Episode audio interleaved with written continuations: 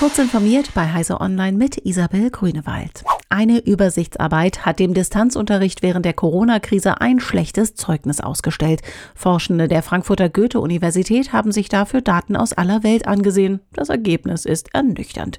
Die durchschnittliche Kompetenzentwicklung während der Schulschließungen im Frühjahr 2020 ist als Stagnation mit Tendenz zu Kompetenzeinbußen zu bezeichnen und liegt damit im Bereich der Effekte von Sommerferien, erklärte Professor Andreas Frey, einer der Autoren der Studie. Besonders stark seien Kompetenzeinbußen bei Kindern und Jugendlichen aus armen Elternhäusern. Allerdings gäbe es auch erste Anhaltspunkte dafür, dass die Effekte der späteren Schulschließungen ab Winter nicht zwangsläufig ebenso drastisch ausfallen müssen. Inzwischen habe sich die Online-Lehre vielerorts verbessert. Apples Backups in der iCloud sind bequem. Sie werden automatisch angefertigt und erlauben es unter anderem, leicht auf ein neues Gerät zu wechseln und die alten Daten darauf zu kopieren. Das Problem, solche Sicherungskopien sind keineswegs für immer sicher und Apple warnt nicht davor, wenn eine Löschung ansteht.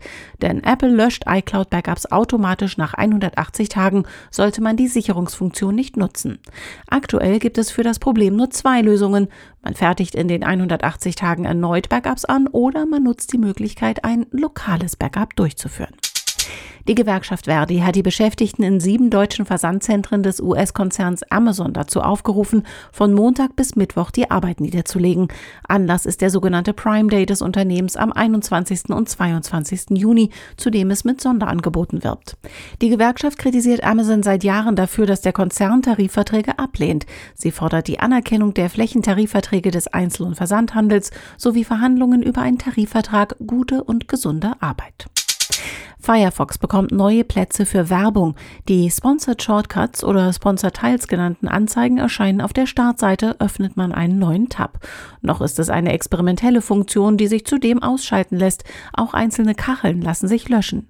Hinter dem Drei-Punkte-Menü in der rechten oberen Ecke verbergen sich die Optionen, die Anzeige zu entfernen, sie in einem neuen Fenster oder einem neuen privaten Fenster zu öffnen, sowie mehr über den Sponsor und die eigene Privatsphäre zu erfahren.